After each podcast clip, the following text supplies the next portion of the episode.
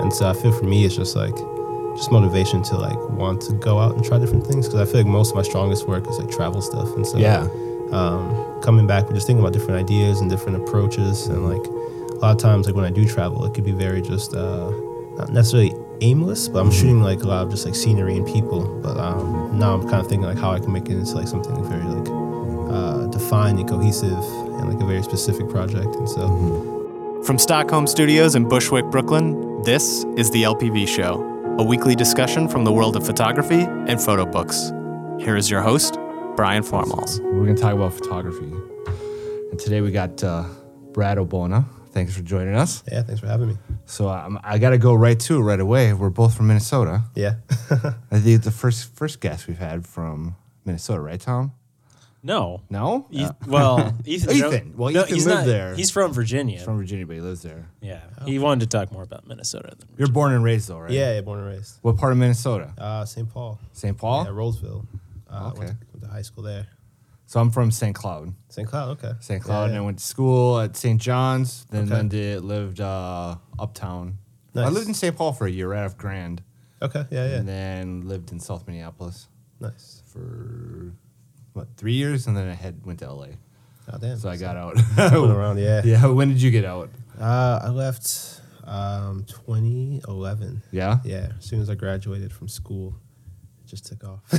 and you came to New York right away. uh, yeah, yeah, came to New York right away. Um, Is it I had- common in Minnesota for people to go to New York? Because I feel like a lot of people in the Midwest move to Chicago. I feel like there's three places. It's like L.A., New York, and Chicago. Right. Those are the main ones. People usually, if they do leave, which is not always, No, yeah, yeah, which isn't always the case, but when they do leave, it's usually those three places. yeah. It's not. I love Minneapolis. I mean, Yeah, Minneapolis, St. Paul, and I, you know, I always tell people, you know, Minneapolis is one of the coolest cities Yeah, the planet. It's just nah, definitely. the problem is, is like if you're from Minnesota, it becomes very provincial. Even Yeah, if it's- like everyone there is from Minnesota or like around, and you're kind of like, yeah.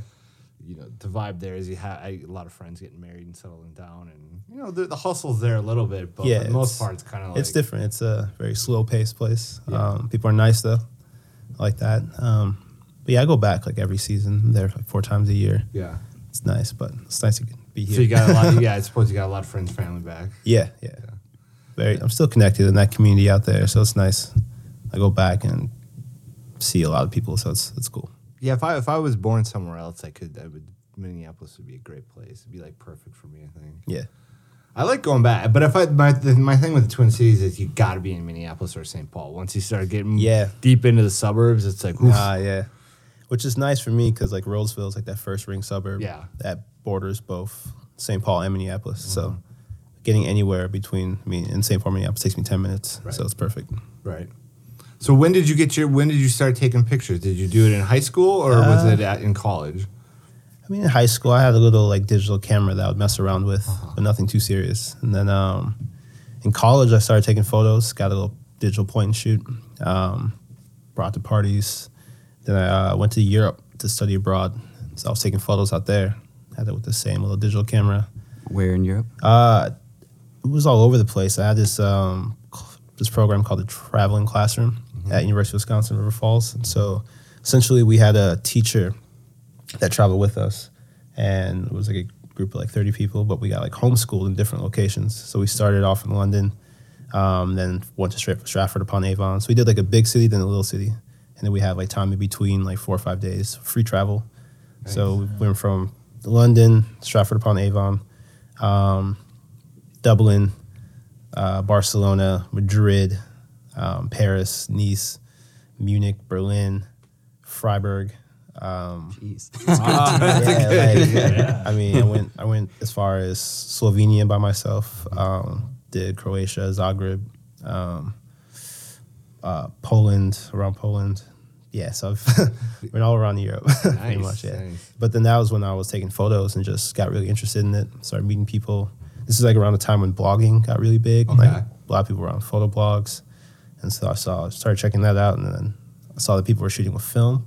Yeah. And I was just like, oh man, this digital shit sucks. yeah, yeah, yeah. so when I got back from Europe, went and got a film camera right away, straight to the uh, thrift store, yeah.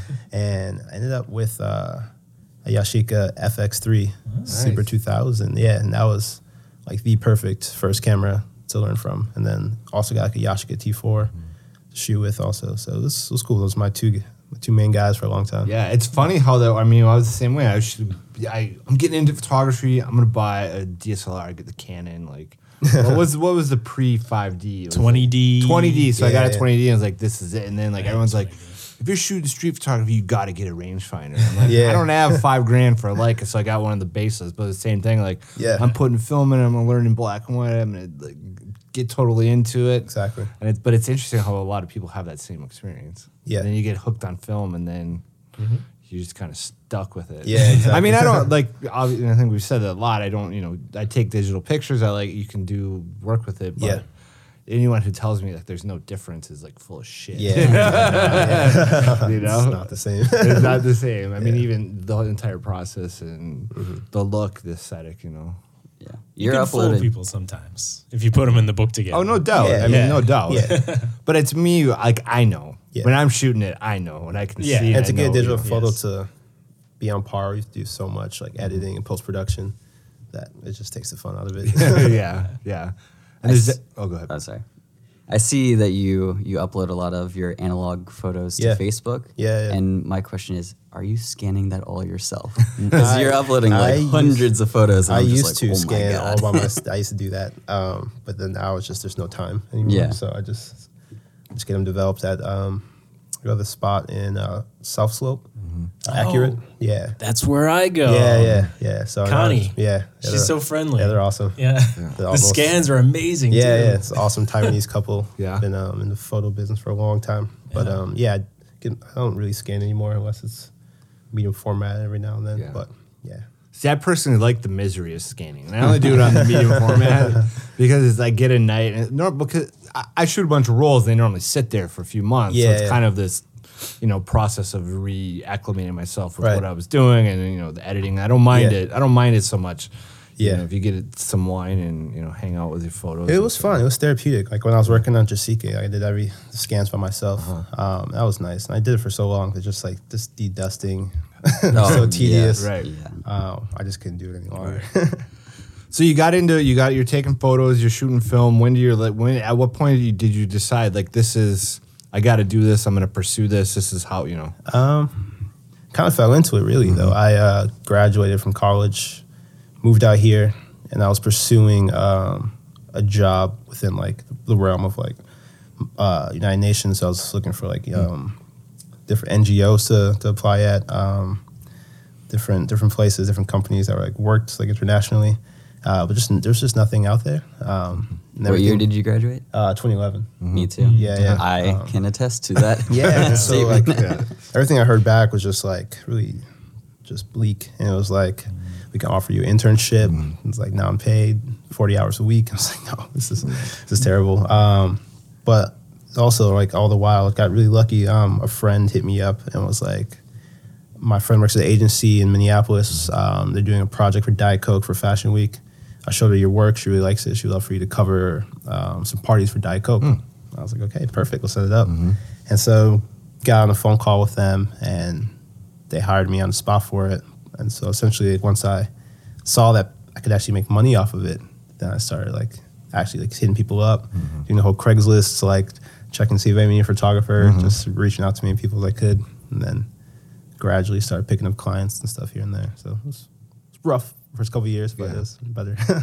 Nice. So you start you're starting now. You're shooting the point and shoot stuff, kind of like the party pictures. When you Yeah. when do you move more into the the portraiture? You know, the, the commercial, the fashion kind of stuff. Um, yeah, it was There always seems to be that nexus between the party pictures and then moving to Yeah, the yeah. more It was- stylized and at that point when I got hit up for that Coca Cola job, then I was like, okay, I need to start really um, making like a real portfolio. And so at that point, I started. Um, I mean, I never really forced anything, so I never set up any shoots until mm. just last year doing tests and stuff. So everything was just like a, you know, I'd bring out the Yashica FX3 Super mm-hmm. 3000 whatever, and start taking like real portraits of friends, like you know, trying to set it up a little bit, but nothing too contrived. Mm-hmm. But just realizing like what you know, I've always been mindful of like what my peers are doing, and so I was seeing like you know people who are in the industry who are working, what their mm. portfolios looked like, and so I was like, okay, I need to add this, add that. So mm-hmm. that was when I started realizing how I needed to transition it. Who were some of your influences? Who were the people you Uh, looked at? At that time, a lot was uh, Cass Bird. Uh huh. I had, I had interned at Spin Magazine, um, the photo department. I did a shoot with her, and it's her process. Just really fell in love with like, I mean, shooting film, shooting digital, just like having fun with it. Just her rapport with like people she was shooting. So I started like you know, just that like really inspired me to uh, do that to ha- kind of have that same kind of approach to photography, which is nice. Nothing too too serious, nothing too crazy about the lightings and techniques and stuff. And so it was just laid back. Um, at that time, Ari Marcopoulos, Right. He was he was really dope. The same kind of thing. Um, this guy Eric, he's this uh, European photographer, Uh huh. And he was like doing the whole filter thing before it was a thing. Right, right, right. But uh, I don't know how much his, his work really stands up now. right. no offense, man. But uh, but yeah, that was that was like the the three that I really loved Mm-hmm. the most. Yeah. So all this time, and you're, you're still pursuing your personal projects. Yeah. So the the book that you made here, and I think this is, uh, I saw it online. We Yeah. saw the work online, but then putting it in front of you is typically completely different. Yeah. Very different. Very different. It's a beautiful book. Um, it's Jasique is the name of it, right? Uh, Jessica. Jasique. Yeah. I knew that would happen It's all good. every time. Um, so what? Tell me the genesis of, of this book. Where does this come from? Um, well, around that same time when I was really just trying to figure out what I was doing in New York, applying for jobs, doing little photo gigs here and there, um, like around Thanksgiving. So I must have been in New York, officially living here only like th- four months in, mm-hmm. and then my dad calls me, tells me he has cancer. Oh no. And so it was a bummer, but I was like, okay, I'm, I'm not really tied down to anything right here. All I have to mm-hmm. do is just pay rent essentially. And then, um, so did that, paid my rent, and then went to Minnesota immediately and stayed there for like a good month, just mm-hmm. hanging out with my dad and really just, you know, also applying the job same time, but just hanging out with him, like taking him to chemo and everything like that. And then, um, like the day before Christmas, he just like went into a coma, and then two days later he died. Wow. And so it was like, wow, just shocking to me because it was also like this week before they said he was like in remission. And like so that was just a huge shock and I was just like my world was like turned upside down. And then uh yeah I was you know we're uh, we're Nigerian so there's a lot of different things. Like when people pass away usually they prefer to be buried at home. Um, so I knew that I was going to go to Nigeria to be able to like take part in that and um, I just wasn't very like happy applying to these jobs that I wasn't interested in at mm-hmm. all. So I just decided I was just going to take like two months off and just um, go to Nigeria and just hang out there and then take photos and maybe like work on the project. Mm-hmm. But it didn't really like hit me because at first it was like something I was I was thinking about doing like a documentary. Mm-hmm. And so I told a couple friends that, and they were like, "Yeah, that sounds like an awesome idea. You should do a Kickstarter." And so mm. I did Kickstarter. It did really well. Um, then went to Nigeria, uh, took a lot of photos and videos, and then came back. And I just realized I don't know how to make a documentary. and yeah, and so like, but I had taken a lot of photos, and it made more sense to me at that time just to kind of like f- formulate it into a book. And that's what this this project essentially came out of that, Jessica. So there's the, the, the text in it. I mean, Yeah. unfortunately, I didn't have time to read all the text. no but what what is the the? And I like what I like too is like you have all the family for the phone. Yeah, the yeah, family photos. yeah. these, these are what was interesting is like a lot of those photos, or most of those photos, all those photos, I hadn't didn't see them until my dad passed away, mm-hmm. and so it was like these oh. photos surfaced after the fact, and so it was just like this crazy, like p- world and part of my dad's life that I had no idea. Like he was just mm-hmm. like this cool guy living in Nigeria and stuff, you know, very independent, and then like moving to Minnesota eventually. But uh, but yeah, it was um. I'm sorry. What was your question again? Oh no no no! I was the the text. How you oh, the text. You broke it yeah, up yeah. into- okay, so it was yeah. um, so it's essentially like a a journal, a memoir kind of thing. Right. Um, it it's it's, it's tough for me because now I was like, oh man, I wish I could change so much of it, just the way it, it's it's written. But um, yeah, a lot of it's just like kind of just thoughts at mm-hmm, 1st and mm-hmm. then it becomes observations, mm-hmm. and then it becomes like my relationship to Nigeria as a country, and just like having that, you know, I didn't didn't I grew up with a Nigerian household, and um, you know, around, around family, but I hadn't had a real connection to the country, and I hadn't been going back until he passed away, and then I was went there and stayed for two months as an you know as an adult, and then that week was really mine. You know, uh, really eye opening to say the least, and it was interesting to see like how the country is going, and then you know also have that uh, background in like political Right. science, and it all kind of plays into that where I'm kind of discussing like the, the prospects for the future, Mm-hmm. talk about the government a little bit, the people. So it was um, So it's a it's a it's like a, it's a self examination process. yeah, Through essentially, kind of like essentially, end- yeah, digging into your roots and digging Yeah, into his life and exactly. discovering kind of where yeah. You know what the what the landscape, what the I suppose it's I don't know much about Nigeria. I know Lagos is a huge, massive, insane, crazy city. Yeah, it's one of the it's most crazy. dynamic, most dynamic cities in the yeah, world right now. yeah, it's it's a crazy city. it's a lot of people in one city, Yeah. um, and a lot of money, but also like a crazy amount of poverty. So it's like that crazy dynamic to Yeah. see the two of them. But so you so what in terms of these portraits that you did here? Who are the people that are in the portraits? Are these random people that you're just coming across, or did they Um, yeah, have some connection uh, to? some of them are family members, Uh-huh. um, but majority were just uh, just random people, um, just going out to the streets and, and taking Mm-hmm. photos. And yeah, I have this uh, Mamiya 645 Mm-hmm. that I brought with me, and which is an awesome travel camera. Yeah. um, this autofocus really comes in handy when you're Oh, yeah. in a place where photography is really not welcomed. Oh. So like if people see you with a camera, they get really apprehensive, and um, it just causes so much drama and stuff. So having like a quick camera like that would really helped. But uh, yeah, it was nice, and I was just like, it's really just like naive and just ready to take photos and stuff. So I'm just walking around with this camera taking photos. My family members, you know, when they're with me, just like so freaked out, like yeah. you are gonna get robbed or like you're gonna like Yeah. get like a riot. It's like you're gonna start a riot. Um, but it was interesting. It was cool. It was um, it was it was fun. It was uh, yeah, it was exhilarating to go out there and take photos. I mean, for the most part. Sorry, What, what was no? I was say what was the reaction when they found out that you're from from the United States? From, Uh, so they know? Uh, they they know they know immediately. Oh yeah, they know. yeah, yeah. Um, most Nigerians don't have long hair, Mm-hmm. and um, just like they just see, they can just sense, they can just sense a Westerner, Mm-hmm. Yeah. and um, yeah, and so that that was part of it. Um, they, some of them reacted like you know, they were happy to see like a you know Nigerian like a first generation Mm-hmm. come back, be there, and like be interested and be there. And some people who saw it as like, okay, I'm making, I'm gonna make money off this kid or something like that. You know what I mean? But uh, did a lot of that. Uh, no, it was interesting. So like, it was a lot of uh, a lot of dialogue between people, and uh, met a lot of people through that, and had some like weird interactions. But for the most part, everything was pretty positive. It was yeah, it was cool. You plan on going back?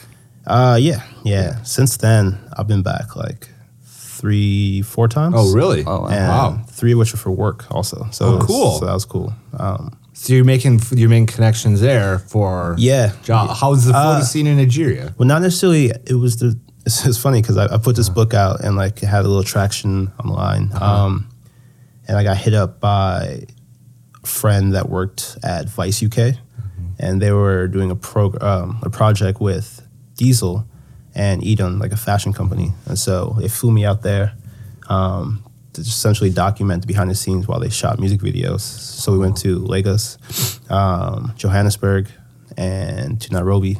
So, so it was like two two summers ago. So pretty much spent like two months just traveling all throughout.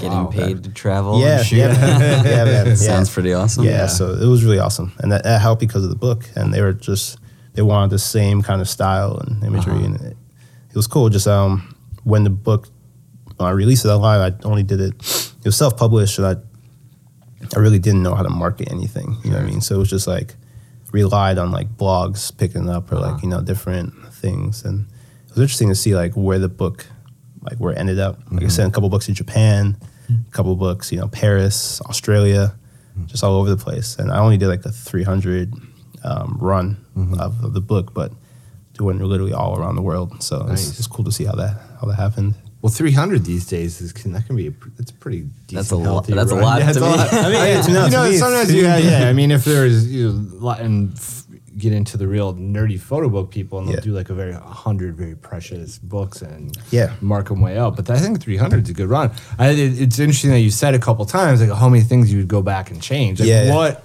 And I guess I don't want to leave that hanging there. What I don't want to say specifically, but what did you learn?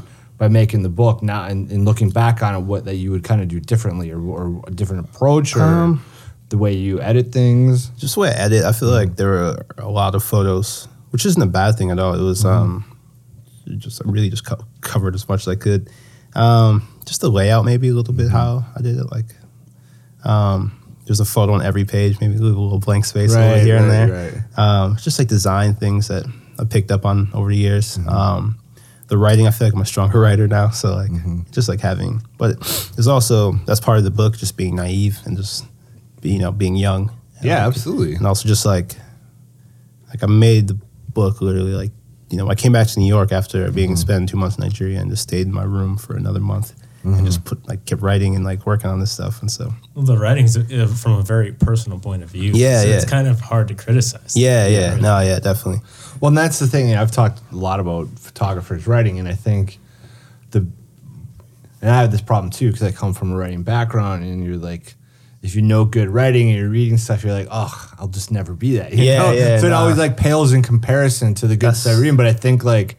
I think photographers need to give themselves a break because Yeah. the, the text works differently. Yeah, no, you know, in that relation to the photos. yeah know? no there was this book that I read by uh, this um, this writer also turned photographer Teju Cole Mm, yeah, yeah, yeah. and um, he had written a book about Nigeria, and I, I saw like way after the fact, like two years later, and I was just like, wow, I could have, you could, I could have done it like this. you know what I mean? Yeah, yeah, yeah. Um, but it, but it's cool, and I actually like ended up meeting him. And Really? Yeah, yeah, and we become like acquaintances. Just Cool. He also goes to the same photo um, developing spot in South Slope Oh, and wow, stuff, and so. Yeah. yeah, yeah, and so we become cool. Um, but yeah, it's it's something that you know you're always gonna have changes in retrospect. Yeah, So you know yeah. it's one of those things.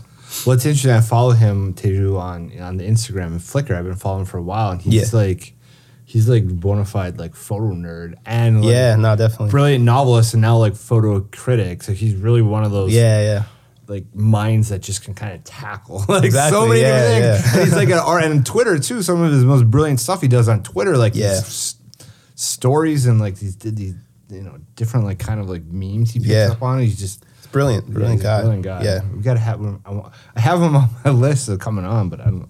Kind of scares me. yeah, well, it's yeah. a New York Times photo critic now. Yeah, so no, seriously. like- but he's been doing good stuff. I really like. yeah, his- yeah. He's uh, he's an inspiring guy, definitely.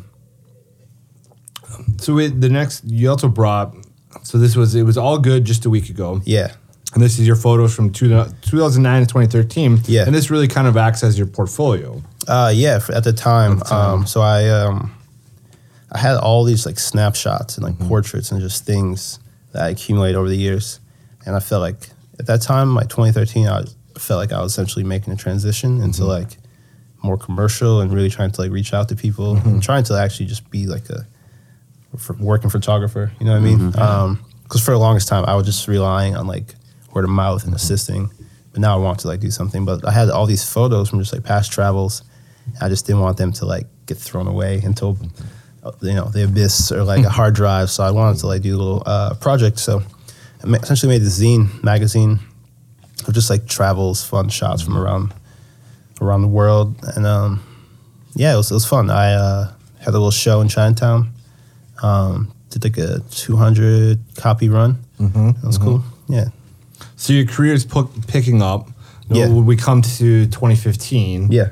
and you, you know where are you now in your stage of career you're getting Um, you talked a little bit before of some of the clients you're picking up you're, Yeah, yeah. you feel you're fully you've kind of reached the point where it's like hey i'm doing this and now i'm, I'm good i can Yeah. keep going and Yeah, yeah. I, you know I feel like I'm still like just getting my foot in the door. You know, I feel like I'm just starting also, but uh, very like, way more comfortable.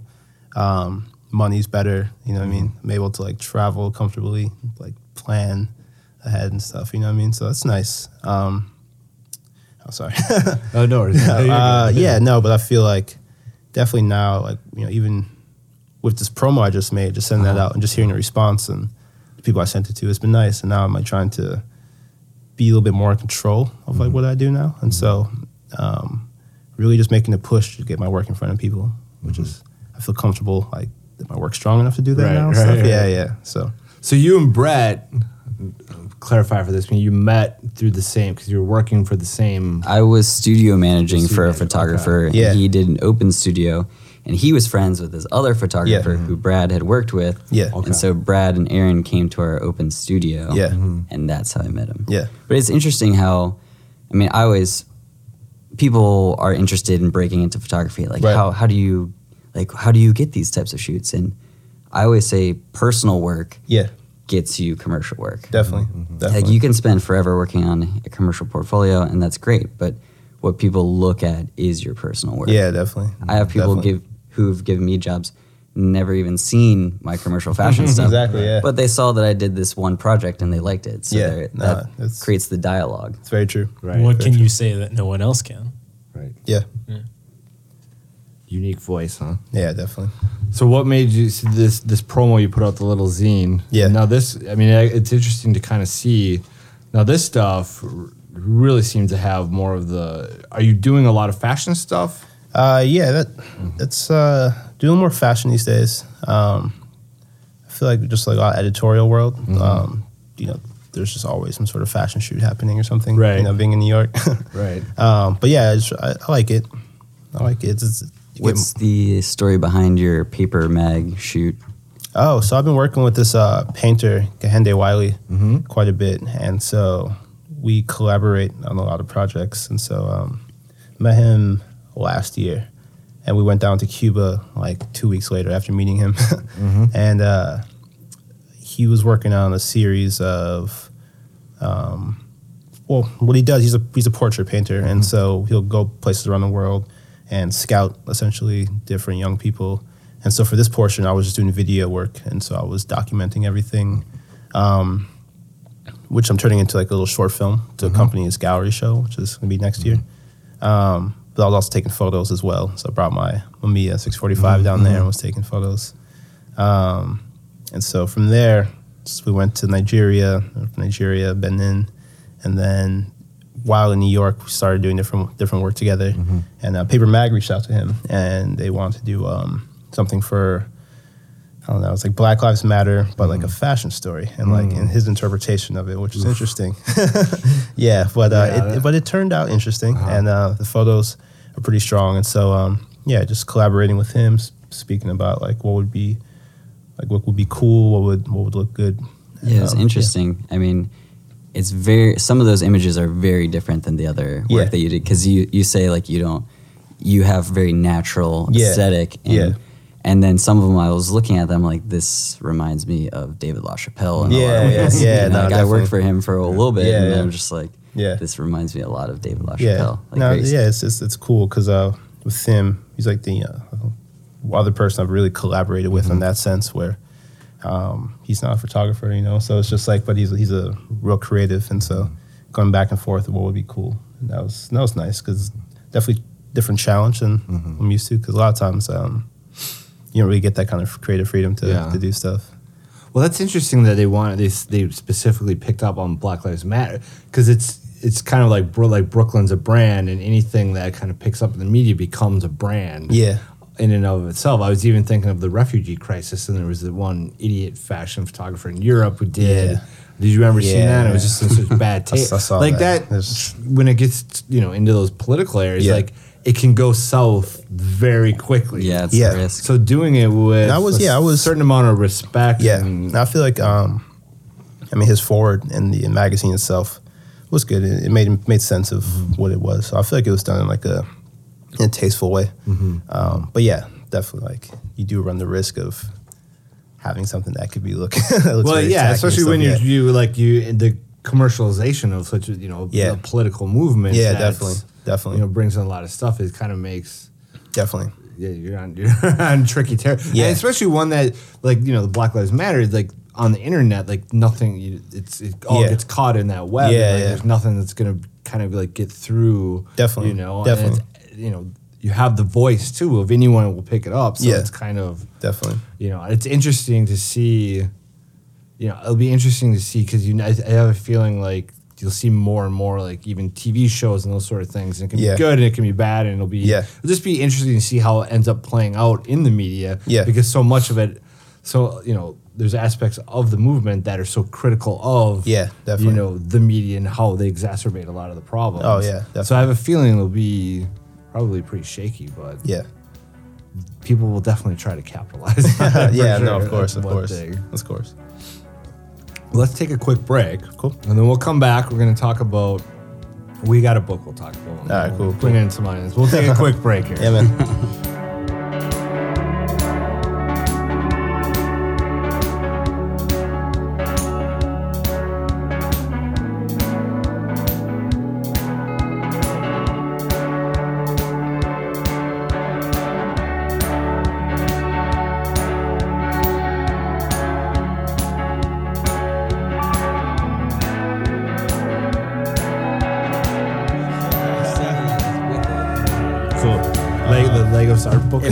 art book fair, then that city has. Lagos, Lagos photo. I mean, it, it it's essentially like that. Um, it's not quite as trendy as like the book fairs and Yeah, stuff, yeah. but uh, now it, it got a lot of different people to come out and a lot of press and stuff. Um, so yeah, it's nice. I'm gonna I'm gonna actually check it out next year. This year didn't really work out, but uh, well, yeah. Is there a commercial photography hub in Lagos as being one of the bigger African cities? I mean, Lagos is known now as like that, like, like that cool city that's like because they have a big film industry there, a big Oh, yeah, music yeah. industry there, and so like anything revolving entertainment, people know that like Nigeria, like us, is the place to be. Yeah. So there are a lot of um, photographers out there, and there's a few studios, um, but also there are things where it's like they that kind of limit them from really being like on par with here because I mean stuff like electricity. It's not always which is just really like crazy for a major city but like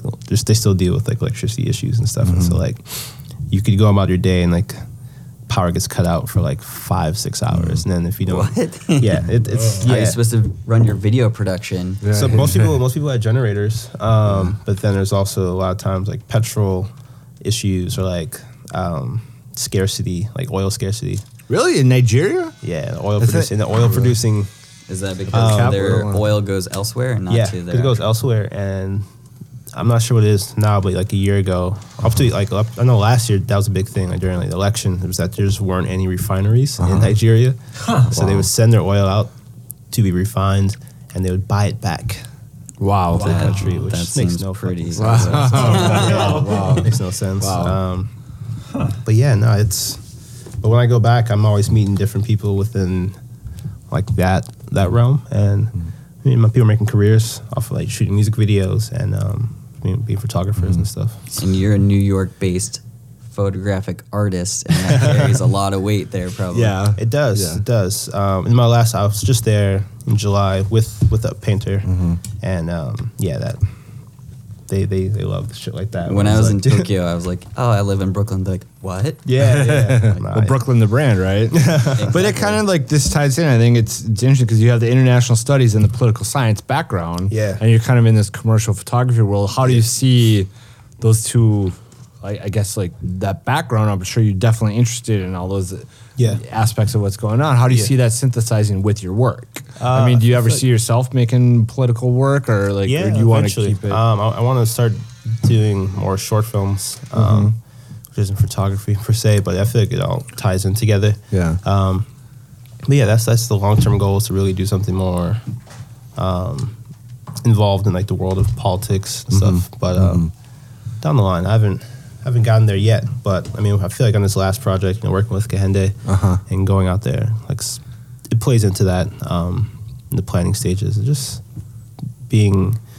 Um, I don't even know. You're patient. You're being patient. Yeah, yeah. being I mean, is it? Do you think is it because you know you want to? Is it is it more on the the creative like photography side? Like you want to you know dig deeper into this and kind of get no, yourself it- more it's, immersed. It's tough when you like when you work on these kind of projects. Mm-hmm. Like you want to do a lot of research beforehand, and you know. But right now, I'm just just taking photos and being happy and content. Right, right, right. Yeah, exactly. You know? And that's a big thing. I mean, it's you know sometimes you know, I talked. I have a. You talk to people that are very political with their books and like Yeah. documentary, serious documentary, Definitely. and photojournalism. Like, Yeah, the photojournalism exactly. crowd is a different. Different- You talk to those photographers and like they're deadly serious about like yeah. Everything. Yeah, You can't. Then we get in to basically the art photographers, Exactly. in this other end, it's very conceptual and it's kind of like Exactly. you know re- can be removed. But on the other end, you know, there is a lot of art Yeah. photography that still addresses that stuff. But Yeah. it, I guess like I don't want to say there's different factions of the photo world, but the different kind of like nah, but communities. yeah. But I think what's important though is that there is a lot of like overlap these days, you know. No, and I think it's interesting with the photo books.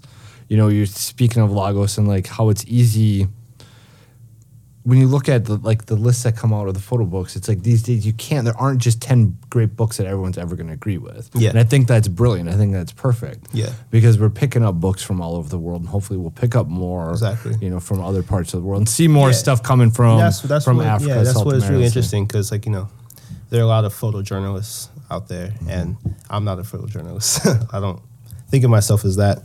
And you know, a lot of like the the books and stuff that when I first went to Nigeria, like you know, four years ago, that's the only thing I was really seeing, was just people, you know, documenting things in a way is just like photojournalism essentially. But now I go back, Mm-hmm. I'm seeing like kids doing fashion and like doing like Right. cool conceptual shit. That's just like that's cool because Right. like you know, people love. People are, are so used to just seeing like different like uh, shots of you know Africa in Uh-huh, general and uh-huh. stuff, and like you know after a while it just becomes so redundant. I feel like so it's nice to go back and see people actually doing like creative projects Mm-hmm. where it's like something different and it's like you know they have a voice. Yeah, stuff, absolutely. it's cool that now it's. I'm seeing like you know publications like Dazed and Mm-hmm. ID like, pick up on like photographers from around Africa. What do you think of Everyday Africa? Uh, the Instagram. I mean, it just had. I mean, you just yeah. say it like the everyday kind of thing. It's it's all right for me. I'm not really too into it that Uh-huh. much. You know, it's um, yeah, I don't know. But again, I mean, it It's- started by Western Yeah. photojournalism. Yeah, yeah, Photojournalists exactly. are kind of Exactly. like trying. I mean, at least they're making. And I know P- I've talked to Pete, and they're making this effort. But I think I've always said like you get, you know, the stuff where it's really going to bust through is like when the independent scene just arrives from there. and Yeah, they're doing yeah. their own thing and making their own podcasts about like Exactly, the yeah. photo scene, and like that's you know, and I think that's all coming, and that's it's interesting in kind of in your bio. You say like you're on the internet, so, you Yeah. know, that we can't kind of escape you know that presence we're all on the internet we're all Yeah, kind of yeah. connected to it and Definitely. you can the information is out there if you want Yeah. to go out and learn it too and it's kind of upon you to connect and network and these sort of things and i think like what i'm finding is like you see you know in different parts of the world where they get it like they're just that hunger for the information and to connect Oh, and have yeah, that no, so i always think we're like we're not whatever you're seeing right now it's like not even the tip of the iceberg Yeah. i mean what's going to come out from the global community on this stuff is just going to be blow your mind you yeah, know? no, definitely. It's Like, not going to be from the stuffy old middle aged people in New York, Yeah, yeah. you know, making photo books or whatever. I mean, what It's- was uh, like mind blowing to me was I was, I mean, the last time I was in Nigeria, um, I ran into a kid that knew me off of Tumblr, Uh-huh. and you know, just hearing what he's up to, like he finds old uh, parts for bikes and rebuilds Mm-hmm. bikes, and like, and nobody in Nigeria really like, does motorcycles for like leisure. They do it for like a job, essentially, like you know, taking somebody from A to B. But he's just doing it for fun, just Uh-huh. out here like racing motorcycles and shit. And um, but yeah, there's just not that kind of um, there's not really a, like a, a club there in like Nigeria and stuff. But he's going on the internet on Tumblr mm-hmm. and he's finding people from like you know Italy who are like putting together Ducatis and stuff like that. And he's like picking up on stuff. I think that's so mm-hmm. cool. Yeah. to see that. Um, that's the thing that they never really talk about too much. Just like the different like fringe groups of, mm-hmm.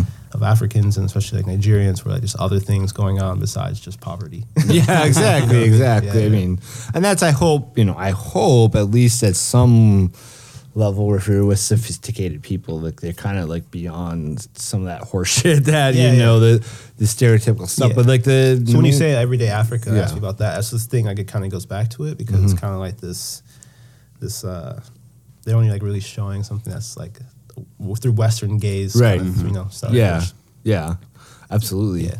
So we have this is kind of and it's kind of I'm glad we're got a little political here. Yeah. And then one of the books has been sitting around. I bought this. It's called War is Beautiful. It's by David Shields. And essentially what he did here is he took from the uh, the war years in you know Afghanistan, Iraq, images that appeared on the front page of the New York Times and on A1, he Yeah. basically broke them down into the, the various tropes, you know. Yeah. The father, the it's it's a nature, playground, father, God, um, Pieta, painting, movie, beauty, love, death, and the criticism is is essentially like you know the beautification of war, the aesthetics, you know that kind of play into selling war and Yeah, like, yeah. holding the New York Times accountable. Now, um, Teju Cole actually wrote a little bit about it in his last essay, saying it doesn't, the ambition he had for it didn't really kind of like meet up to what it was. It wasn't really Yeah. this deep analysis of it. And I thought that Right. made me look at the book different, you know. So I think it's, but it is interesting how we, through imagery, like how we you can make anything beautiful, even like the Yeah. most horrendous things that we see. It's true. And you have these amazing images. And I saw a comment online where it's like, if you don't want to make it beautiful, then you just can't. Don't take any pictures. You know, Yeah, it's yeah. like there's no way when you Yeah. point point a camera at something, you, you you turn on the aesthetic, you aestheticize it. You know. Yeah, no, definitely. So I, I don't know. It's a, it's kind of a complicated book to me, but I'm just kind of. It kind of goes back into that you know, idea of how we represent global events and like what's going on and those sort of things, and and kinda the and the different tropes that we use to communicate those ideas. You know. It Yeah. kind of makes me think of horror films in Right. a way where I. It's not something I'm so much into, but when mm-hmm. I watch them, I try and understand why other people like them. Like, Right. it's Yeah, these like terrible looking mm-hmm. scenes. There's gore, it has mm-hmm. emotional impact, and yet it's beautiful enough in a way that people are drawn to it. Right. yeah. But it also just makes it it just makes it easier to consume. I mean, Yeah. that's the point of it. Yeah. And even a major like something you hold New York Times up to that standard, like they can't get away from it. They still need to pacify the public and make them Yeah. feel okay with it, you know. Yeah, no, definitely. I don't know that I really have a question here, but no, but no, just I mean, it makes me think of like um, God, what's his name? Chris Hondros. yes, yeah, Yeah. and Tim Hetherington. And Yes. yeah, like those Yeah. those guys were just like really like talented photographers. um, and like just making like just beautiful pictures in terrible war zones and stuff, and like just like seeing the process. This guy was out here with like a Hasselblad. Like, Yeah. Yeah. like, f- like trying to focus like you know in a war zone, and then it, you know I think Tim passed away. Yeah, you yeah, know, he and was, stuff he like was that, in but- uh, Libya, Misrata. Yeah, yeah. Um, but I was just seeing videos of him doing like these crazy portraits in like a war zone with a, like a Hassy and stuff like that. And I actually Yeah. interviewed him for my senior thesis. oh wow, Oh, wow. yeah, I did uh, my thesis on embedded journalism Yeah, in. Iraq and Afghanistan. yeah, and spoke with Tim on the phone and I mean he he has his pitch of what his work is but he is himself and like his his emphasis was always on the software of war rather Yeah. than representing the hardware like humanizing a conflict and Right. I think it, it says a lot about his personality when he's covering conflict in Liberia Yeah. and then after no one's paying him anymore he stays in the country and he lived Yeah. there for a long time Yeah. and mm-hmm. like you said he he's rocking like a Hasselblad Yeah, doing portraits of these kids and stuff who are affected by the war and I, I know that he had been doing video he was like assisting on a video crew but while he was doing that he was making this personal work with a Yeah, yeah. Hasselblad camera that's cool. Right. Well, of course, you have Restrepo too. I mean, that's all. Yeah. he, he made that. What's amazing, but I mean, like, I think um, this is, you know, it's still a Westerner, you know, it's true Yeah. yeah dude going out Yeah, into the war zone, and like, I think that's always that's always it. Is still that kind of like Western gaze It's, upon it's these tough. things. I mean, there was another guy whose name I'm forgetting right now, but you guys have all seen his work. He has the uh, the war zones in the Congo, but on the infrared film. oh yeah, yeah, yeah, Yeah, yeah, Richard Mosse. Richard yeah, Mosse, yeah, yeah, yeah, Mosse, which is like the work is beautiful and stuff. Um, and I was I'm really hyped on it to this day, but I, I brought it up to somebody else, and they're like, okay, and? People no people because he's he's working with tropes in in a lot of ways like white photographer goes to africa takes pictures of these warlords but his his like art angle is that he's Yeah. using uh, infrared military grade color Oh, film yeah, that looks beautiful. it's it's But surreal it's beautiful and everything like, and yeah. he It was meant for reconnaissance Yeah. to like Yeah. serve a military purpose. Yeah. yeah Yeah. i've seen his work in person and it's it is insanely beautiful It's beautiful, but yeah, but like what you said, like you know, the Western or come out there, and mm-hmm. Take photos of these like really just terrible scenes, but you kind of lose that part of it when you look at this like really like Romanticism. colorful looking like I think his argument is that he's commenting on that, yeah but is he or is he participating? I don't know. I don't. I'm not a fan of that project at all. really, to be honest with you. I mean, because it, it's just it's that one trick that he's thrown in there. It's like okay, like you make the highlight. You know the process of using this. I don't care honestly. Yeah, you yeah. should not care about what film or whatever you did, Yeah, especially if you're covering something like this. I mean, I get it from a conceptual level, but to me, it still doesn't rise above like any sort of like deep insight. yeah for me you know aesthetically it's just beautiful and like coming from somebody who likes taking like pretty photos Yeah, and stuff yeah. it's like really cool but also at the same time it does kind of make me feel weird because like what Uh-huh. what happens next like what what are you doing to really help it's just are, Mm-hmm. you're getting funds and helping like um, outreach programs or I, don't, I don't know like what really happens after that so, So I mean, I think this is kind of coming back to your work though. Yeah. Is like so your work. Do you have any conflicts about going working in the fashion world and the commercial world and like going deep into that, or you think can you find a balance between these Yeah. ambitions, is you know your political Yeah. kind of drive and you know Yeah. No. high culture and kind of like doing that? How do you internally? How do you kind of like deal with that dynamic? Um, feel like with commercial world, it's just for me. That's like kind of like just a nine to five thing. Yeah. you know, you, you Yeah. take you take photos. Um, it might not mean much and stuff, like you know, but you, you have to make a living. Mm-hmm, Yeah, yeah, but yeah. also, I take a lot of time to like travel and like work on my personal work, and I'm always constantly shooting stuff, and so Mm-hmm. Yeah. I find find a medium, but you do need the the commercial work to, to keep things Yeah, afloat and yeah. stuff, and, and it's nice because sometimes you know, I have been fortunate enough to do commercial work that has been very similar to my personal work, where I'm out there Mm-hmm. traveling to like you know Nigeria, South Africa, around the world and stuff, Mm-hmm. and it's been you know it's been fun. But yeah, I feel like now I've found like a good balance where um I don't feel like I'm like selling out too much. and stuff, you know Mm-hmm. yeah, what I mean? yeah, yeah, yeah. Are you? Uh, what are you working on in terms of personal projects these days? Um, a lot of portraits, uh, which isn't different than what I've been doing before, but just trying different techniques. Um, started shooting more medium format, and just really just I feel like I'm really still at the learning learning point where before I start applying it to like another project. But uh, yeah, I just got a studio space and just been inviting people to come by, working work on different techniques, different cameras, and like kind of trying to perfect like my look and how I want it to look. I guess before I start doing some more um, serious projects, I guess, which are kind of ongoing. I'm always going back on ideas and stuff, um, getting inspiration, going to museums and seeing like things that people have done. I don't know. So I'm at the stage where I'm just my mind's like my eyes are open, looking. Yeah. you know. Well, I mean, that hunger is a great stage. Yeah. I mean, I think like if I ever, I'm going on 10 years, like since I caught the bug. Yeah. And it just hasn't stopped. And it's like, at this point, it's like, whatever. I have, there's enough ideas that I Yeah. have to think through and I have to try to figure out that there's no, Yeah. I don't have, you know, I don't have to make my living directly from the photography. So I kind of have that, you know, buffer zone Right, too, right. where if I had to go out and try to like, make an image for someone else, it'd be a whole different ball Yeah. game. But I think the key point is like that desire to experiment, that desire to learn, Yeah. and not just kind of like assume that you know yeah, everything that you can do it or what have you. Definitely. What? How do you?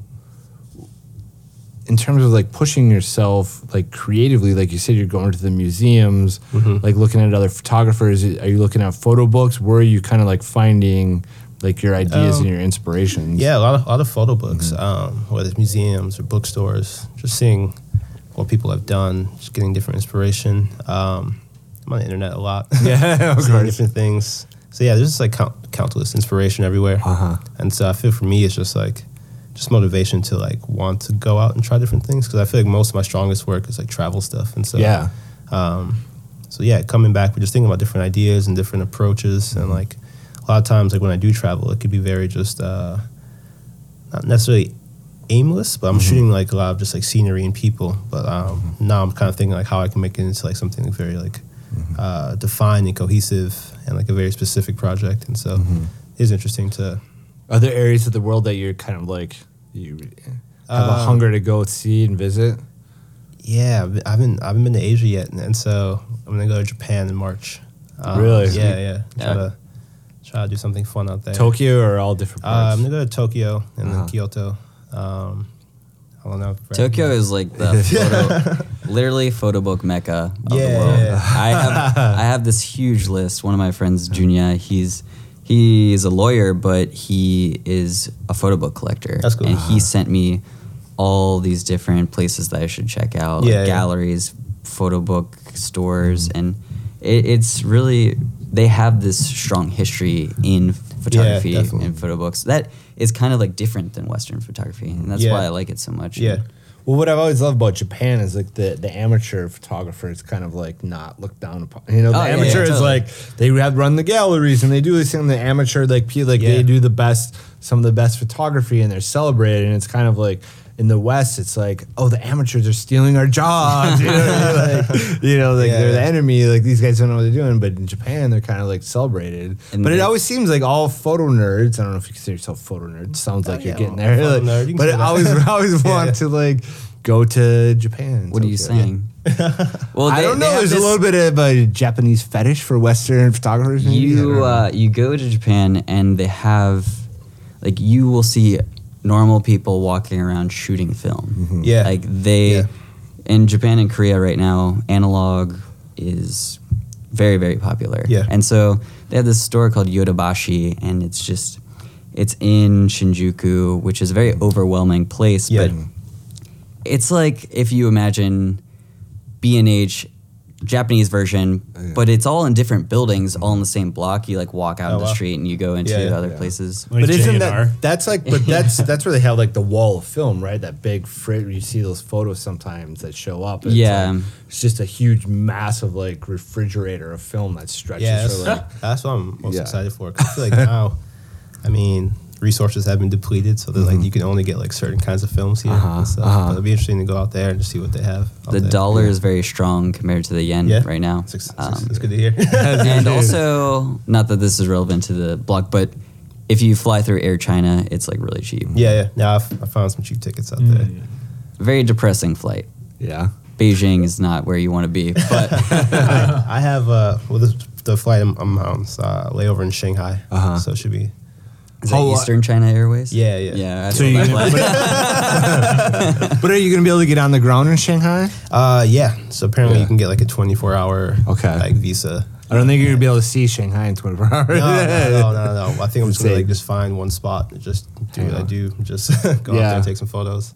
Have some fun. Well, we were talking to John Francis Peters, who was on the show, and he Oh, was he's like, great. yeah. Yeah. and he was like, China is just it's. He, he loves the Chinese people, but like some parts are just bleak. Like the cities are, it's like it's just Yeah. mist and pollution, Yeah, and like yeah. so crowded that you, you get in line and the people are just vicious, like little ladies, like elbowing you and getting around. Like, Yeah. because he was talking to us, it's like imagine like putting a billion more people like on the eastern coast of the. United States, and imagine how insane that would be. You know, but China, who everyone always talks about the China is like, or not China, but Japan. When you go to Japan, that it's so, like, so orderly. Isn't that what you were saying? Like, there's so Yeah. So I mean, my experience being eight days in Tokyo. Yeah. I, have a lot of friends who I met through fashion in New York City. Oh, cool.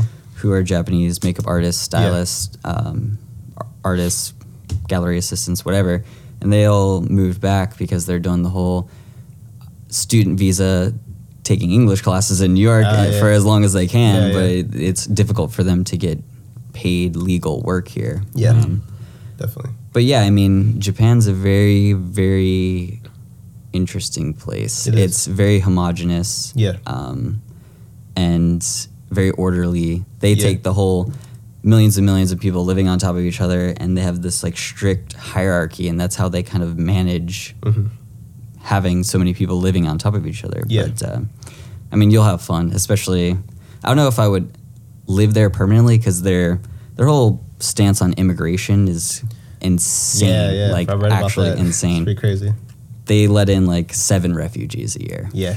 Yeah. I And read about that. there are a lot of people from Africa going to Tokyo and trying to get green cards Yeah. or their equivalent, but um, Yeah, it's, It's, Yeah. it's funny because uh, Nigerians are usually the, the the Africans who are traveling to every single country. Oh yeah. Um, so yeah, it's like one of the things I kind of want to ongoing project is just whenever I go to another country, they document the Nigerians that I find like living. in That's those and interesting. stuff, Yeah. Yeah. So Oh, I that's have- good. Yeah. So most of the places I have, I have like have found people, Uh huh. Oh, cool. and uh, it's been interesting. Yeah. So it's gonna make an ongoing thing I've been doing. yeah. yeah. I'll have to. I'll send you an email. That sounds Yeah, good. I yeah. mean, how how far deep in are you into that?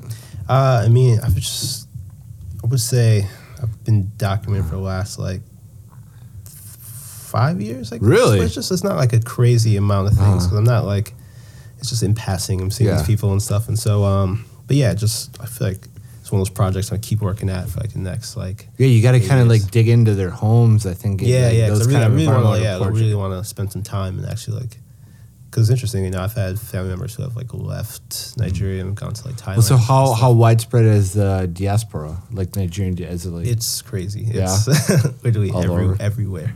You know, um, I've there's not a country I haven't heard of a Nigerian being there. like Nigerians in Russia? yeah, That might be interesting. Yeah, no, like Moscow. yeah, yeah. No, there there are quite a few. Um, Eastern. there's quite a few in China.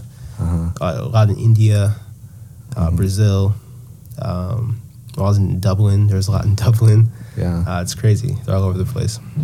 I think that's a good pro. I like that. Yeah. That Yeah, sounds good. cool. I, I think you gotta. I mean, my head's already spinning a little bit. I don't want to give you any. I don't want to give you any suggestion, but I mean, you dig into like you get their own their personal photos. Yeah. You know what I mean? Get their documents Yeah. and kind of weave because you you kind of starting down that path with your own book about it. Right. It's like in this new the like the next chapter. Yeah, no, definitely. I think that's really interesting. Yeah. I think it's a good idea. I don't know, like, following. Yes. You know, I mean, following Americans around the world is really Yeah, probably that- not that interesting. you know? just be a lot of photos of drunk people. Yeah, exactly. bunch of obnoxious, obnoxious like uh, expats in Paris. So Yeah. It's been done before. a lot. Well, that's cool. I think yeah, you got to come back once you have something yeah, together yeah. for I us will, and share with will. us. Yeah, I'll keep keep in touch. Brad, thanks, man. Yeah, man, thank This is you. a Great show. Thank you. Appreciate it. Thanks for having me. Thanks again for joining us. You can go behind the scenes of this episode, see the work of our guests, and the photos we discussed by visiting our Tumblr and lpvshow.com. If you'd like to support the production of the show, this year we are offering a subscription for $20. As a subscriber, you will get exclusive access to our weekly email newsletter, which will contain a bonus conversation about some of the interesting stories we find on the web. Also, at the end of the year, we'll be raffling off three awesome photo books exclusively to our subscribers. We appreciate your support and hope you continue to enjoy the show. If you have any questions, please feel free to send them to info at lpvshow.com or connect with us on Twitter at lpvshow. The LPV Show is executive produced by Brian Formhals and Tom Starkweather. Our score is by Tom Starkweather, who also mixes the show. Special thanks to Eddie Volante and Brett A. Davis. Thanks for listening.